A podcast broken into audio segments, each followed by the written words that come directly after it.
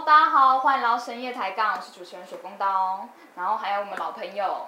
大家好，我是哲毅。对，嗨嗨。那这一次我们要来聊聊一些，就是我们每次深夜抬杠都会聊一些时事话题或是一些重要的议题。对。那这一次我们要来聊一个重要的议题，那我们先介绍一下我们的来宾好了。那这是我们特别邀请来的来宾。呃，我自己就好了，我是奖金猎人的库马，我是目前担任奖金猎人的社群总监。对。哇，那可以问一下社群总监在做什么？摄影总监哦，就是在外是总监，在家是小编。简单的讲，就是你什么东西都要管啦。然后基本上就是尽量跟就是我们的会员沟通啊，因为讲一点就是一个台湾最大的比赛平台嘛，我们就是一直做比赛做很久了，这样应该蛮多观众年轻的时候都有用过我们。有，我觉得奖金猎人就是我学生时期，对，大家都这么说，大家都这么说。为什么会大家都这么？因为就学生才缺钱啊，所以我也学生时期的时候奖金猎人很火，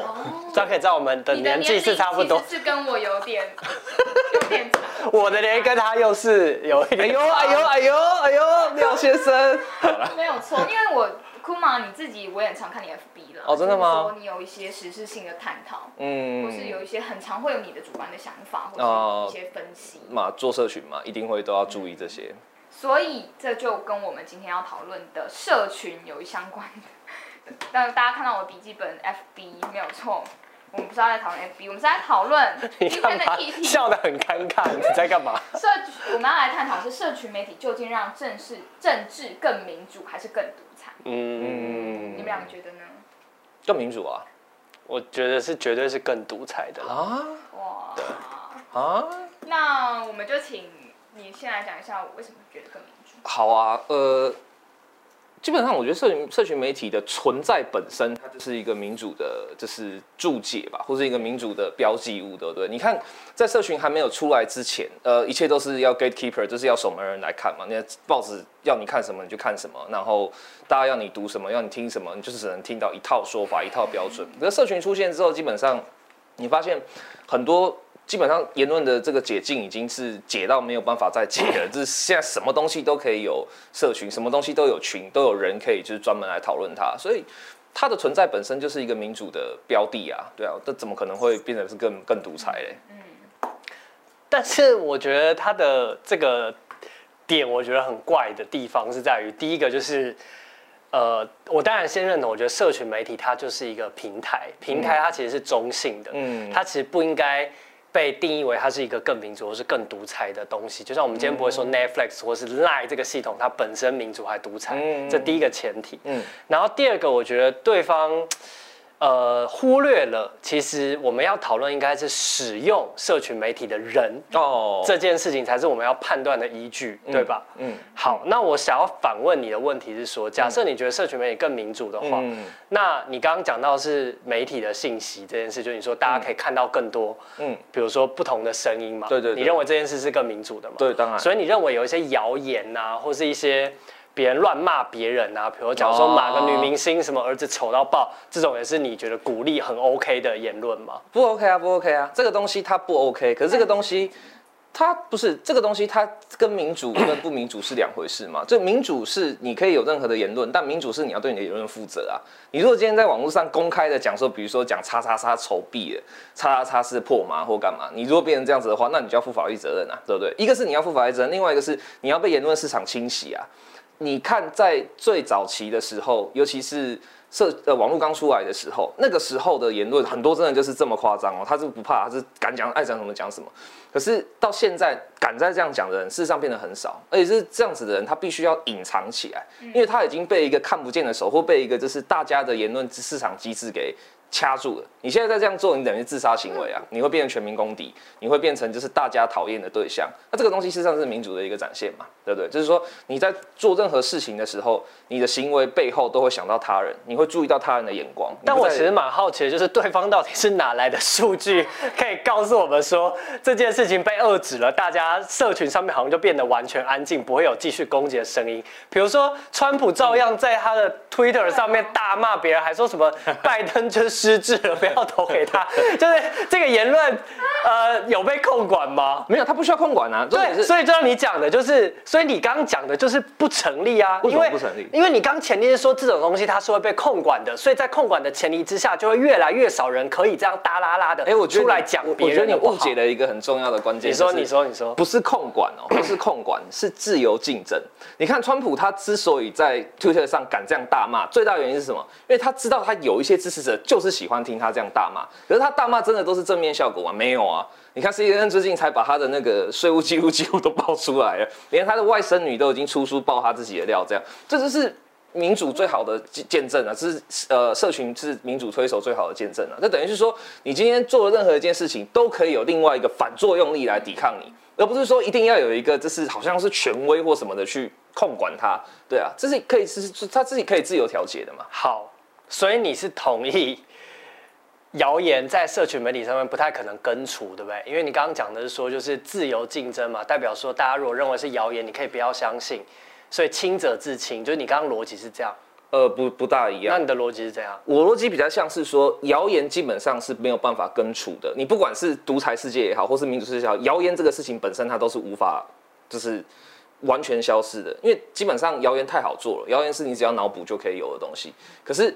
呃，社群它有一个好处是，它可以产生一个就是所谓的自清机制。当一个谣言太扯，比如说我今天跳出来，就是当着你的面说，就是我觉得你是女的，你是女的，对不对？这种发这种谣言，我说我跟我偷偷偷偷跟大家讲说，廖哲一其实是女的哦，这样这种话，那你是瞬间就被打爆了，你瞬间就被直接被被摧摧毁掉了。好对啊，，那我反我再反问你一个问题好了，以前在还没有社群媒体的时候，嗯今天只是我们在自己的家里面三姑六婆说叨叨其实是男的，嗯嗯但今天社群媒体有人如果发一个文说叨叨是男的，被转载几千几万次，嗯。嗯，跟我以前没有社群媒体，我只是在家里可能六个人听到三姑六婆，嗯它的效益是不是不一样的？对，不一样的对啊，所以社群媒体它就是放大这种谣言的机器啊，没有没有没有。所以它问它又没有，它可以放大那那你要，那你跟我讲，那我以前没有社群软体的年代，我的谣言跟有社群媒体之后的谣言，哪一个东西比较容易扩展跟放大？没有社群媒体的年代比较容易扩展跟放大，啊因为没有社群其详。因为没有社群媒体的年代，基本上它是只有单一媒介嘛。那个时候，比如说台湾老三台时期，或是只有四呃那个时候还没有四哦三大报时期，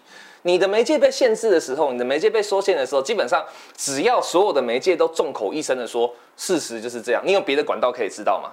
每个人那个时候那个年代哦，你有别的方法可以去碰触到吗？不可能啊！所以你说我们发了一个很扯的消息说，哦，大刀其实是男的这样。我也可以发文嘛。对，你可以自清之外，而且重点是有几千几百个人去传播这个东西，那到时候他们就有几千几百个人你要下跪道歉，就跟你现在常看到的社群那种，就是上网骂人，然后赶快删文，然后再赶快道歉，是一样的逻辑啊。因为当你的反驳力量比你当初传谣言力量还要大，甚至它的反应速度更快的时候，那基本上我觉得它不会有什么伤害，应该说它还是会有伤害啦，但是它不至于到说是不可挽救的。但以前的故事里面，我们看到蛮多是不可挽救的，比如说我们讲到川普，对不对？尼克森的水门案也是啊，水门案你看那个时候大家都说尼克森是坏人，对不对？可是后面有发生一些事情，有后来慢慢越来越解密文件越来越多，会有发现说其实好像不是那样、欸好像背后还有一些故事。甘乃迪刺杀也是啊，那时候大家都说啊，这是俄国，这是苏联，这是苏联在搞事。就后来发现，哎、不是哦，好像是胡佛，好像是当时 FBI 局长。这个就是可怕的地方啊！当你没有社群，当你没有其他的资讯管道的时候，原则上你很容易真的就会被掐死。你的你的想象跟你的一切的论述都是会被掐死的，对啊。好啦，其实 没有我的还有点不是我的好啦的意思是说，对方要这样讲，我也很无奈，因为、哦不是真的很无奈，因为他们一直没有回答我两个问题。哦哦就第一个是我们，因为我们刚刚前面还是在讨论就是谣言这件事情，嗯嗯嗯。但是你刚刚讲，比如我们还没有社群媒体，比如我们有报纸这些东西存在其他媒体的时候，谣言当然它是它本来就会存在，嗯嗯嗯，但是你今天如果要先比较报纸跟社群媒体，它本身的渲染跟它可能会推广出去的效益，这本来社群媒体还是大于报纸的啊。所以就像我讲的，谣言本来都不会根除，所以我们今天在讨论的是什么可以帮它放大的更快。嗯所以社群媒体本来就会放大得更快啊没有没。所以刚刚你说到我我觉得，你我觉得你刚刚好提了一个、哦，重点我们今天要讨论的是社群到底可以帮助民主还是帮助独裁？对，对所以我要继续推导的这件事情就是嗯说，所谓的独裁，我也不会觉得说他是我们要讨论什么政治体制的独裁，我觉得其实不是的，嗯嗯嗯而是我个人认知上面的独裁。哦意思是说，你看，当今天为什么我会说有同温层这种事情的出生变后，就是因为有大量大量的讯息产生。我身为人，我要接受这么多的讯息，最终我会怎么选择？我一定会接受我觉得我比较认同的讯息啊或是我觉得他对，或是觉得他就是谣言。比如就像我刚刚讲的，就会有人觉得说，对。川普他说拿那个什么打打到协议里就会好，他他讲什么东西，清洁剂还是什么？对不起，我忘我有点忘记嗯。结果有人就相信啊，那你把个人的认知这种谣言，既然变成某种个人认知的信仰，它不就让个人的思考越来越窄化吗？哎那它就会形成个人的壁垒，它就变成个人接受信息的独裁啊。没有没有没有，你你刚刚其实已经自己不小心自爆了一个很大的东西，你有没有注意到？个人的思考可以独裁，它不就是民主吗？民主不就是鼓励你可以自己做你的主人吗？你的思考可以独裁，那很好啊，Why not？以前的世界不就是背背背哦背什么啦？独立跟独裁是两个完全不同的概念。哦你要今天我们每个人他可以有独立思考的精神，但是我们绝对不能独裁。如果我的思考变得独裁，就是当今天你告诉我叨叨是女的的时候，我还告诉你说你屁，叨叨就是男的，这个就叫做人思考的独裁，没有所以是不一样的。没有思考的独裁这个定义可以是说，你就像有时候你听到一些话，比如说你知道我们常听到一些长辈有时候会讲一些那种很很叉叉的话，像什么？我想听，你被长辈讲过什么叉叉的？最常讲就是，哎呦，你不要再做这种工作啦，做什么奖金猎人，做什么这种比赛，比赛能干嘛啊？这种东西，你心里面如果这个时候就就是真的，你真的独裁是，你就哦，他是长辈，是报告是好，我现在就辞职这样，没有，但心心里的独裁，是可以是说，嘴巴上可以跟他讲说，哦哦，是哦是哦，好，对啊对啊，然后我我在想我在想，然后心里面就可以给他一个宗旨，这样，就是你就可以给他默默的给他比出来，这就是一个心理的独裁啊，对不对？所以心理的独裁，事实上我觉得不是什么大问题，而是你今天我们今天讨论的重点是在于说，社群它会帮助实际的独裁。还是说是帮助实质上的民主？那你刚刚一直强调，你说你我没回答到你的，你一直纠结在一个点上，是说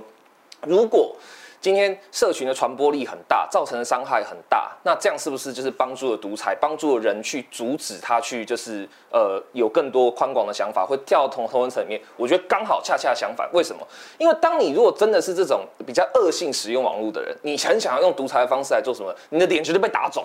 你的脸绝对被打到，就是每天别别别别别别的打。所以，当你今天是你看啊，我今天是好好的跟你讲，比如说我们假再回到对不起叨叨一直用你当男的，我们今天再回到假设以叨叨是男的这个谣言来讲好了。我今天讲的越斩钉截铁，那我脸就被打得越痛。我脸被打得越痛，我越有意识到说，哇靠，我真的不能乱讲话，或是哇靠，原来真的是这样，哇靠，我原来被骗了。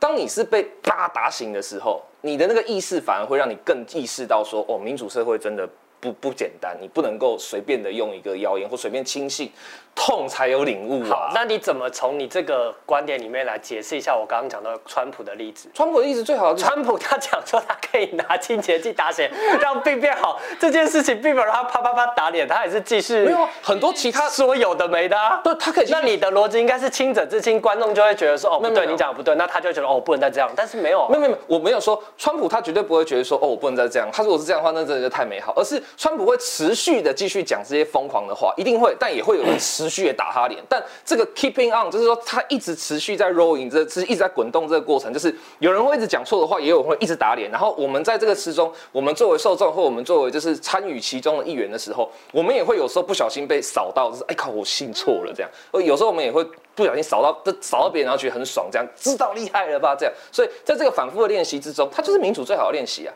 民主最好的练习是什么？就是你必须要不断的、不断的为你自己的行为负责嘛。所以，社群媒体就是在这个不断的痛与醒、痛与醒、痛与醒的过程中。所以，我们再回到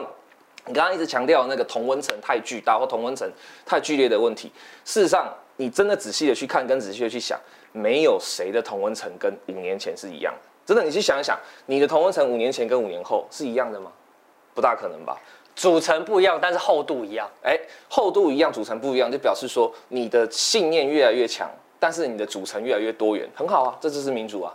没有啊，就像是过去我会觉得，哎、大家应该很包容，我们都是 peace 的世界。但我发现，哎、你好像跟我的逻辑观点、政治信仰不一样，所以我就变得别的族群啦。那我的同文者变后，不代表我的价值观跟多元性变得更开放啦可。是你的成员改变了、你的成员愿意改变，就表示说你不管出于自愿或出于被迫，你都必须要接受这个这个这个东西的变化，就是说你的理解跟你的成员跟你所信靠的东西在转变，这是一个很好的例子。好，那我拉到台湾的问题来问你好，好因为这感觉你更熟。好啊好啊，我就想问，以你的逻辑来看，那现在台湾的蓝绿本身，哦你觉得是更分裂，还是大家更融合？我大家愿意更愿意坐下来聊一聊，或在社群媒体上面聊一聊，还是更愿意坚信自己在 Facebook 上面 PO 的东西？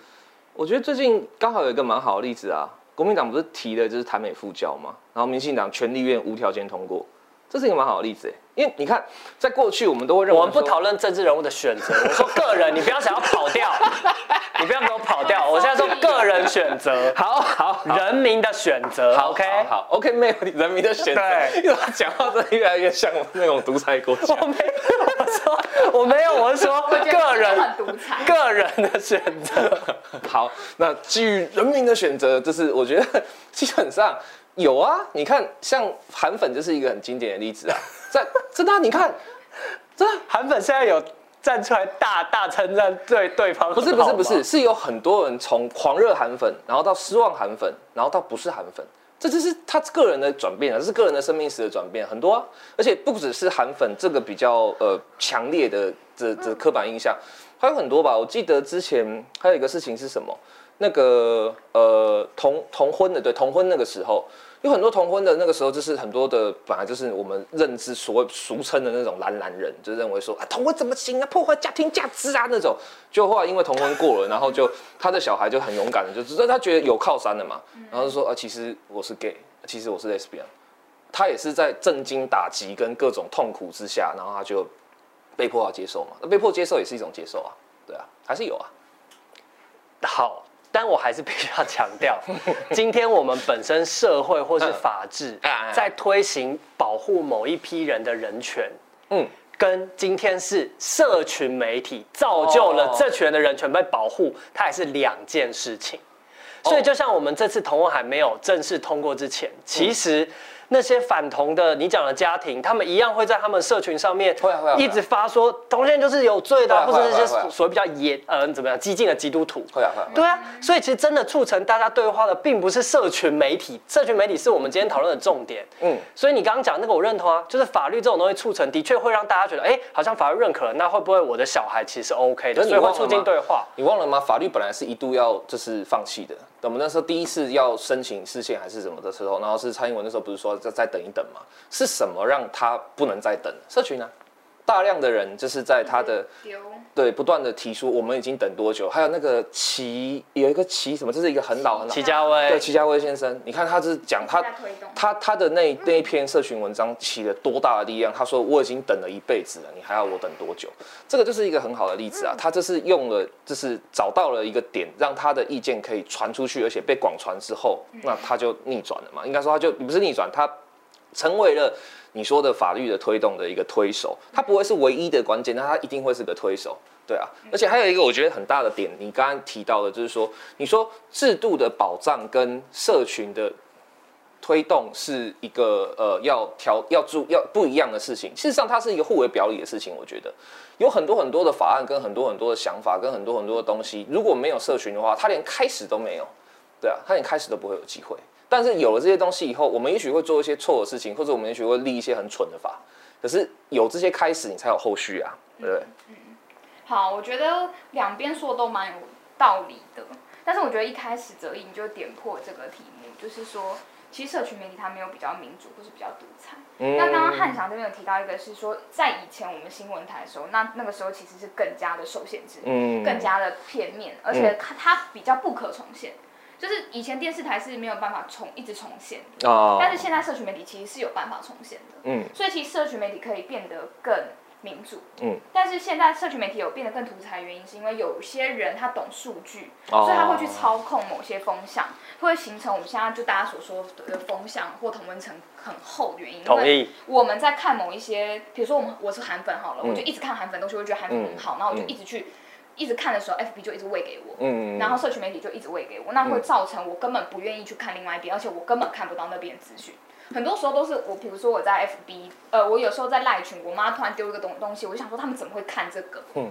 就是我是那个时候才发现自己看的资讯是已经被某些人操控到，你你要必须要有这个撞击才能够知道。嗯所以回归到后面，我是觉得平台没有对或错，因为当然刚刚泽毅有讲说谣言怎么办，那谣言可能在以前时期没有办法一传十十传百，那现在社群媒体关系，它可能很快速的被传，但是也有可能像汉翔说的，他也很快速的会被打脸。嗯。所以我们就很发现社群媒体，呃，最近陈立才 PO 了一个文章，就是说有一个物理老师，然后他讲他在用物理的方式去讲经济学，对，哦完全误导学很多人。疯嗯，狂相信，很多人疯狂转载，然后马上瞬间又被一个人跳出来说你讲的都是屎或者什么，对，就是马上又被洗，然后大家就越来越，就社群媒体可能会变得更独裁，它有被被变更独裁的原因，但是我觉得更重要的是我们自己每一个人有没有智慧去判断，因为我觉得平台是一个工具，它可以是一个独裁者的利器，也可以会是人民可以了解更多资讯多元的管道。但更取决于我们人是不是有办法去思考，或是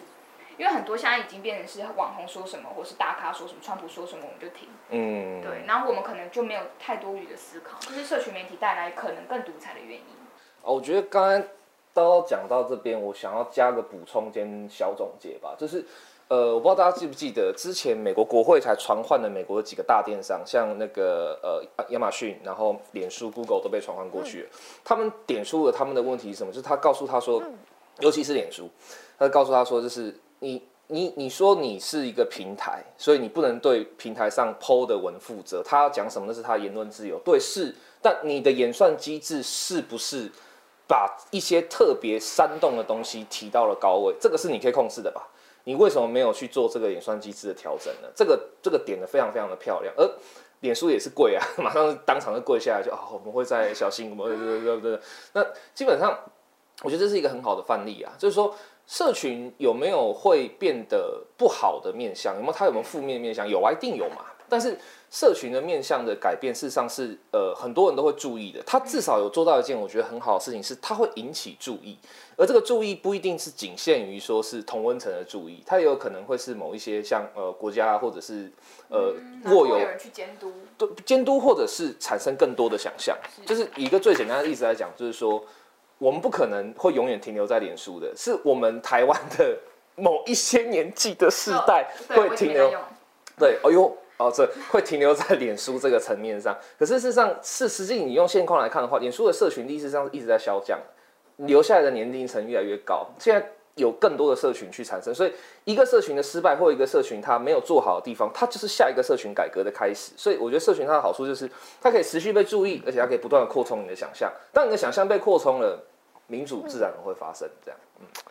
好。首先还是想，还是觉得还是要反驳一下啦，有这个义务啦，因为我是同意，就是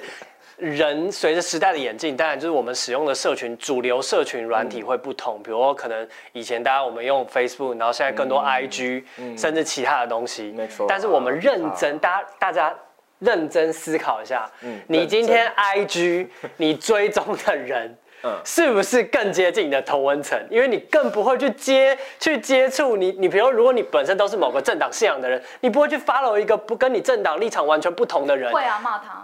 好，那除了骂他之外，这不就是一样是增厚同温层吗？另外，你自己看 IG 回复划广告，全部都是他相似你喜欢的内容，他全部推送给你。这个不是社群平台转移可以变得更民主的，这就是只是让你接受的讯息越来越狭窄。这因为是我们人本身的习性问题，我完全同意。你可以改变平台，但你改变不了人性。我完全同意你这句人本身的问题。所以说，事实上，社群最大的好处也在这，因为你不知道这个人下一秒会发生什么事，就有很多像我刚才讲的韩粉的变化，或者说像一些父母的变化。如果你本来认为说啊，他跟我是同温层，他又跟我赶快呢，他跟我同一档的，他跟我同一挂的，结果他突然因为某一些改变。它转性了，或它产生了丢出了新的资讯喂养给你的时候，你同温层就破了，或者你的同温层又产生了新的可能性啊。所以没错，社群最终控制它的都是人，但人的可塑性跟人的变化，事实上远超乎我们的想象，对啊，很多就是像呃，再回到刚刚川普的例子来讲好了，川普虽然说他在 这次染疫事件里面，他也他反而民调反超，对，就是如虽然他也做了很多看起来好像不是那么呃民主或那么守这么怎么讲反制的事情呢，有点反制的事情，但是有趣的事情就来了，就是川普在这个里面他有没有做一些有帮助的事情？有啊，他事实上还是有在他推特讲说，哦，我染疫之后我才真的了解了。这是疫情是什么？这是给我最好的学校，它是让我知道我以前的做的一些事情，我以前的一些言论事实上是不好的。这样，这上还是有啊。所以，任何一个在社群上活跃的人，它都会有多元的面向、多维的面向，它不会只有永远都只能够投呃投注一种同温层的粮食或同温层的资讯，它可以一直变化的，对啊。是啦，所以其实这个变化根本也是来自于人的选择，我们自己选要不要去看到不同的声音。因为就像你刚刚讲的，川普的，你可能看到他正面的地方，但我看到的就是他三天就出院，然后直接在镜头前面拿掉口罩说 I'm so strong。对，那难道这个对于在社群前面看到或是心智可能还未发展完全的青少年，真的是好的示范吗？这我真的不懂哎。我觉得当然。不能说是一个太好的示范。对，所以我要强调，只是说，就是你期待的就是我们每个人会自己独立思考，自己去判断我们要筛选的信息。但是社群媒体它本身没有这个功能。但，所以我这边要真的，我最后讲一个很想分享的例子啦，就是。呃，阿拉伯之春，相信这个大家一定都不陌生。就是其实有一个叫威尔戈宁，就是他是发动这个的起始者，也是在社群媒体上面第一个在发起阿拉伯之春应该要去起来抗争的那个发起人。我知道。他自己在一场 TED 演讲里面，他其实就讲到说。当时虽然他发起一个叫做呃我不是我是下一个 sad，就是他是下一个被杀的那个那个人嘛，那他不要当，所以一下就迅速就是他的分配就累积到三十多万人，但最终虽然他们表面上推翻了他们的那个政府，嗯，但其实接下来并没有让人民变得更团结，反而支持警方的他们变得更支持，在社群媒体上面支持伊斯兰信仰的变得更激烈，嗯嗯嗯，甚至后来这个这个威尔他自己出来试图要。平息两个人在社群媒体上面，反而竟然被两群人攻击，说不行，你一定要选边站。嗯，所以他是非常受挫，所以他一开始虽然用了这个东西发起了这个活动，但他消失了两年不讲话，是因为他完全不知所措。嗯，那这个就是一个我觉得非常好的例证，来让我们知道说。人以为自己可以控制社群媒体，但最终我们都会变被社群媒体控制的更独裁，让我们更听不见对方的多元声音。哦，这个话我觉得就说的有点重了，就是社群最终会让你更听不见多元的声音，这个我觉得太重了啦。这个没有没有没有到那么夸张，因为重点是说。你说的是一个失败的案例，但他的失败事实上也不是一开始就失败啊。他在唤起阿拉伯之春的时候，他是成功的。没有，他对，所以他在做这个运动本身，当然他最后你表面看是成功的嘛。但什么叫真正的成功？成功我们不就是希望我们推翻一个体制，让我们人民可以过更好的生活，让我们的多元声音可以更包容吗？但最终他没有达成这个目标，所以他最终就是失败的。但那我觉得，但那可能是他的操作上，或者说那是在他的运作上，他有一些地方没有完，没有。做得很好啦，所以这个是社群的错吗？还是说这个是操作者的错？我觉得第一个这个要分开，社群本身是公平的，他并不会去呃怎么讲去调整这个部分，这东西比较是人的问题。第一个，第二个是我觉得呃你要说阿拉伯之春这个失败的案例，或者说不是失败啊，就是嗯后期比较不好的案例也有，可是也有一些事情是刚好颠倒过来啊，一开始是不好的，就后面变好的也是有啊，像比如说那个。呃，W 小魔事件嘛，就是那个时候大家都说啊，就是那个小魔，她就是毒杀的，她就是杀她闺蜜的人这样。但结果后面发现大逆转不是这样子的时候呢，其实开始有很多人因此在看到那种台湾的那种 怎么讲标题式杀人跟媒体判案断案的时候，他开始会意识到说要小心，他开始会意识到说哦不一定哦，这事情难说，没有那么简单，或者说。有可能是反串或干嘛，所以我觉得每一次的社群经验，每一次人在操作社群经验的时候，他所感受到的跟他所累积的东西，都会是他下一个成功的开端。那你如果完全就是直接否定说社群只会让人变得更独裁，或是社群只会让人的操作变得越来越封闭的话，呃，我觉得它就变得太这这个反而变成另外一种可怕的地方，就是你乍看之下好像是希望大家不要去用社群，以免独裁，但事实上这个才是真正的独裁。我觉得这个是一个有点可怕的一个 tricky 啦，这是一个一个技巧，就是我跟你讲哦，社群会变独裁，你不要用哦。然后你真的不用了，哎、我独裁就成功了，这样哦，这个这个这个这招很高，对啊，这招不好，应该说是，当然不会否认说，社群媒体的确可以让一些人的声音被看见或是被听见。嗯。但这件事情你没有办法反驳的是说，它会让我本来更相信某件事情更相信，这是两两个完全不同程度的事情。嗯。而且另外一个回归到你讲的，就是你刚刚也承认了嘛，社群平台本身它是中性的，重点在于操作者跟接收者。嗯，但是一个我们不可否认的事实是，社群媒体它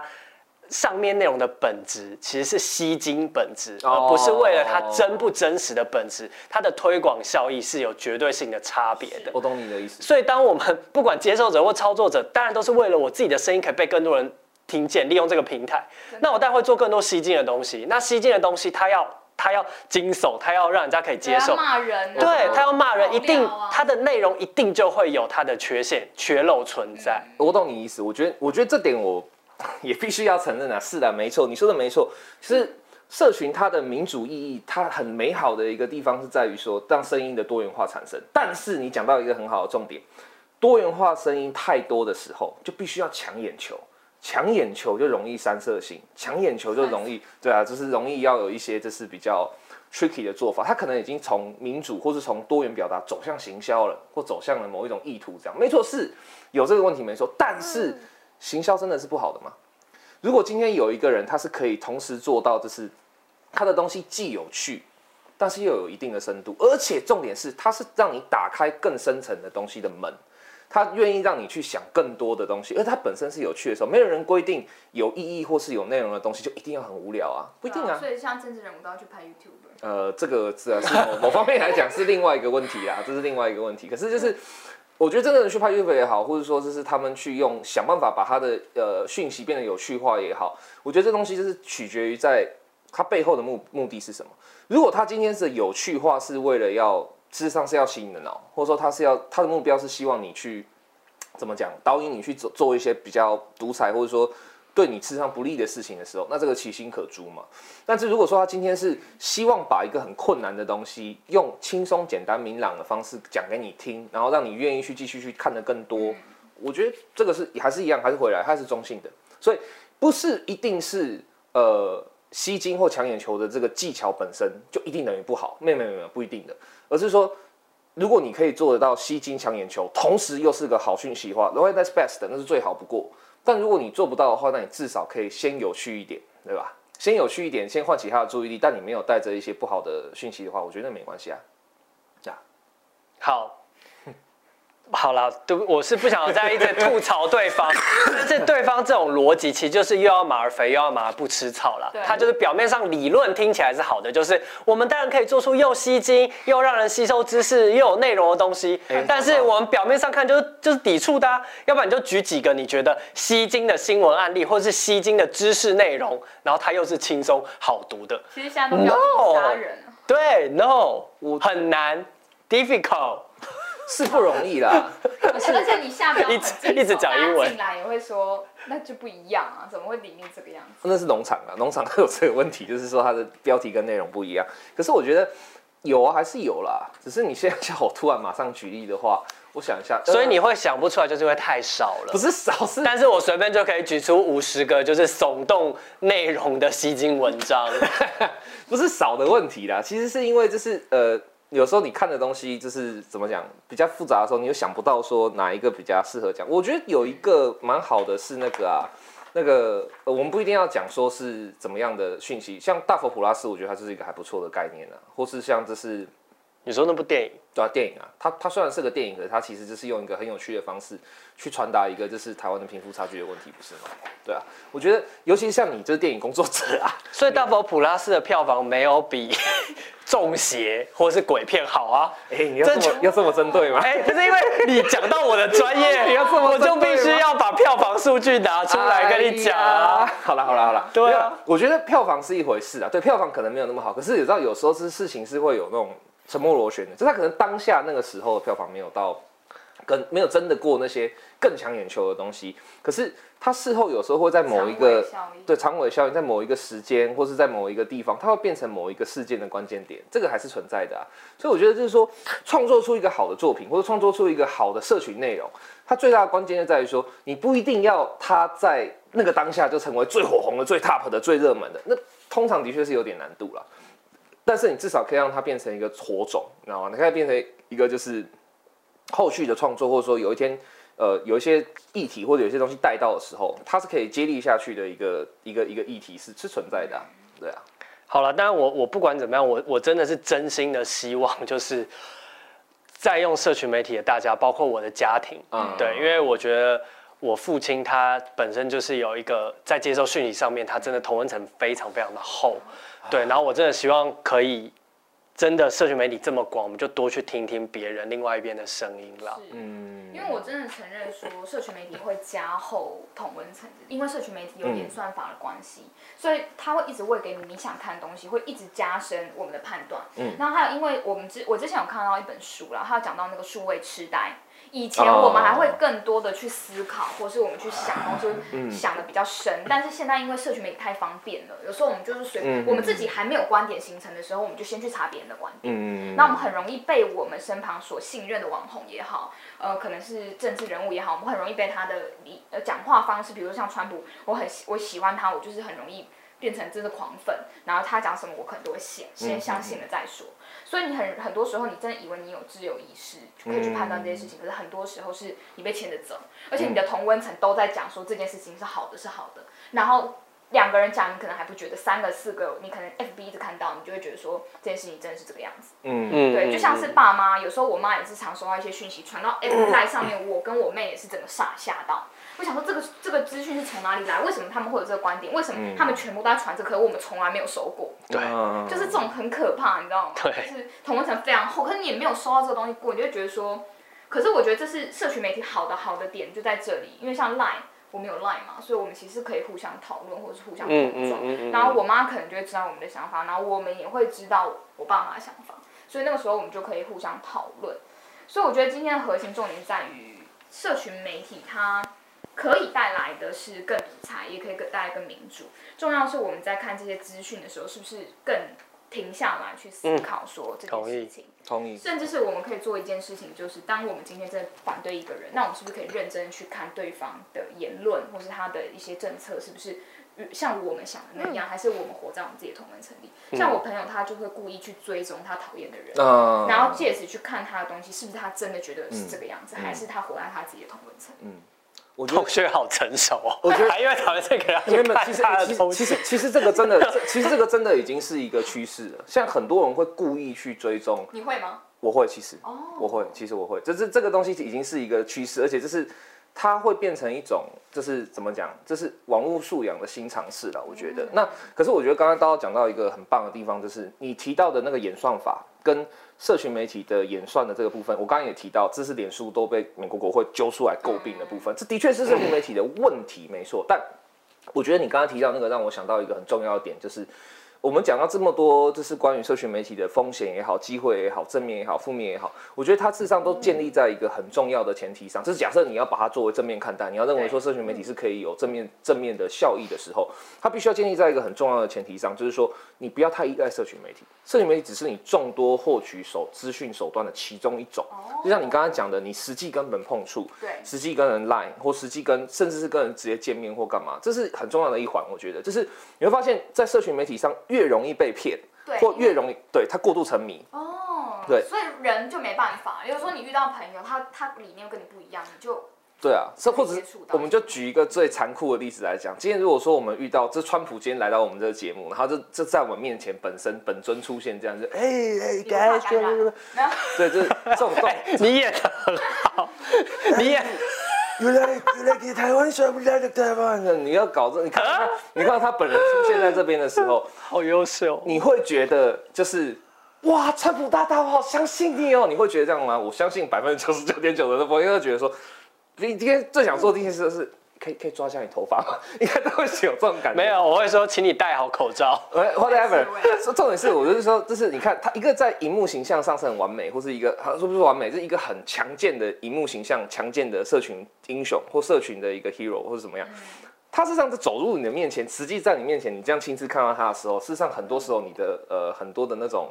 过大想象或是错错误想象，就瞬间就崩碎了，你也不用干嘛就崩碎了。这我超同意啊，超同意。所以社我们不要用社群去定义任何人的形象或贴标签因为那。个真可以假设。对，就像你讲，我们应该要真的去认识这个人，用其他真实的方法。但我觉得也不用太就是矫枉过正到说啊，我就是所以社群就是不好，所以我都不要用社群了，我就是要一个一个去是啦实际的发明片这样，那个也太累了啦，对啊，所以这是我觉得适度使用，而且重点是越是容易被社群骗的人，都是因为他过度使用了，他没有其他的，对他没有其他管道，所以当他一直不断的被这么多的社群资讯轰炸的时候，你就很自然的有一种产生一种就是所谓的那个蜜蜂错觉嘛，就是我很努力的，我都已经看这么多东西了，我怎么可能不懂呢？但事实上，这是跟蜜蜂一样啊，蜜蜂都觉得自己很伟大，他都觉得哦，我已经就是采了这么多花蜜了。但对人类，我们人类来看的话，就觉得说，你，就那么一点点，啊、我好喜欢这个比喻哦，真的吗？这个比喻很厉害，我要学起来。哦好啊下次再别的议题用。好，下次我们合作一起去啊，没有啦。好，那我们今天就谈论了，就是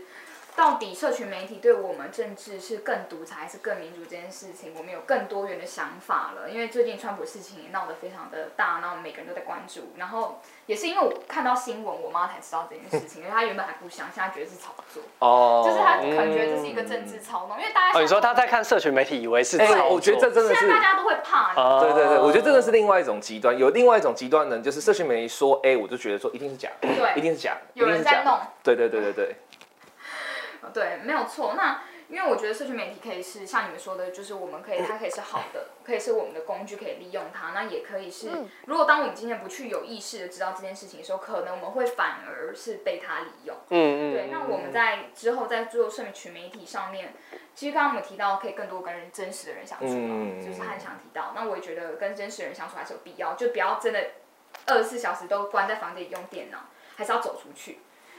那最后抬杠，呃，深夜抬杠就到这边差不多结束了。那如果观众有更多的想法或想要问的问题，都可以就是留言到抬杠大神的粉丝专业留言，或是抬杠大神的 YouTube 官方账号留言。然后可以让我们知道你会想要聊什么样的话题，然后我们每周都会来讨论一些时事的话题跟议题。那这边就差不多到这边喽，好，拜。拜拜拜。